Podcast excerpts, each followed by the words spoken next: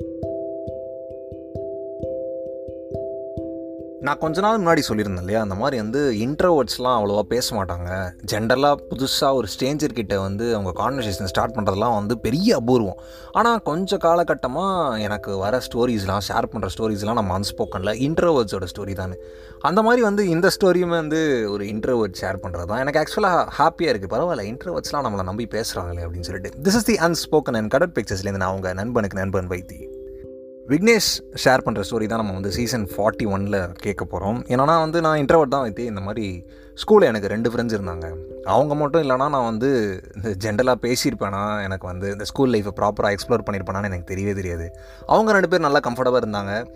So நல்லா ஹாப்பியாக இருந்துச்சு எஸ்பெஷலி இந்த லெவன்த் ஸ்டாண்டர்ட் மற்ற இயர்ஸ் ஆஃப் ஸ்கூல்லாம் வந்து ஓகே நார்மலாக போச்சு. லெவன்த் வரும்போது செம்மையாக இருந்தது. ஆக்சுவலாக நிறைய பேருக்கு நம்ம நிறைய பேருக்கு வந்து லெவன்த் ஸ்டாண்டர்ட் வந்து ரொம்ப நல்லா இருந்திருக்கும். ஏன்னா ஒரு டீனேஜ் சிக்ஸ்டீன் இயர்ஸ் இருக்கும். சில பேருக்கு செவன்டீன் இயர்ஸ் இருக்கும். இயர் மாற்றி சேர்த்துருப்பாங்க சில பேர்லாம்.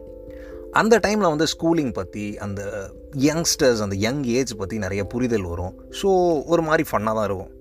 லெவன்த் ஸ்டாண்டர்டில் தான் நான் ஸ்ரீ அப்படின்னு சொல்லிட்டு ஒரு பொண்ணை லவ் பண்ணிட்டுருந்தேன் அப்படின்னு வந்து விக்னேஷ் சொல்கிறாரு சரி என்னப்பா அந்த பொண்ணு அதே ஸ்கூலா அப்படின்னு கேட்டால் இல்லை இல்லை லாங் டிஸ்டன்ஸ் ரிலேஷன்ஷிப் லெவன்த்து ஸ்டாண்டர்டில் லாங் டிஸ்டன்ஸா எப்படி இந்த ஆன்லைனில் மீட் பண்ணி? அப்படின்னு கேட்டால் இல்லை கசின்னு கசின் வீட்டில் அப்பப்போ போவோம் இந்த லீவுக்கெலாம் ஸோ அதே ஸ்ட்ரீட்டில் வந்து ஸ்ரீ இருப்பா.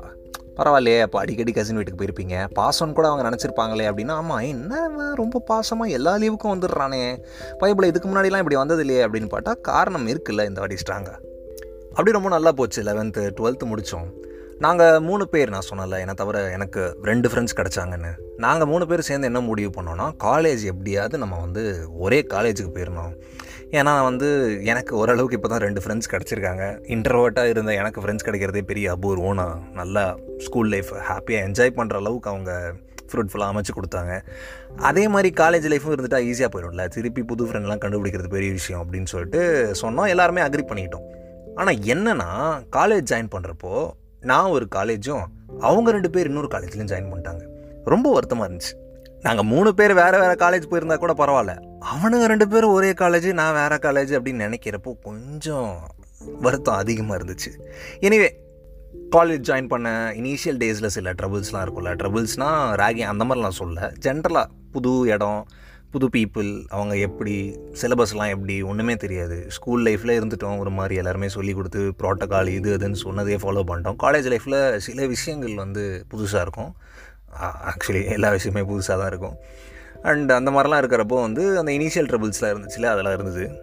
அப்புறம் ஒரு மாதிரி அப்படியே ஃபஸ்ட் செம் வரைக்கும் ஓட்டிட்டோம். ஃபஸ்ட் செம் எக்ஸாமு எக்ஸாம்லாம் எழுதி முடிச்சுட்டு அப்பா! அப்படின்னு இருக்கிறப்போ இருந்தேன். ஓரளவுக்கு ரிலாக்ஸ்டாக தான் இருந்தேன். ரிசல்ட் வர வரைக்கும். ரிசல்ட் வந்தோடனே நான் செம்ம ஷாக் ஆகிட்டேன் என்ன? எல்லாம் செம்ம கிரேடா அப்படின்னா. அட நீங்கள் வேறு. மொத்தமாக வாஷ் அவுட்டு சரி வாஷ் அவுட்டு இந்த பக்கம் ஒரு மாதிரி வருத்தமாக இருந்தால் அன்னைக்கு நைட்டே ஒரு மிஸ் அண்டர்ஸ்டாண்டிங்கில் எனக்கும் ஸ்ரீக்கும் பிரேக்கப்பும் ஆயிடுச்சு.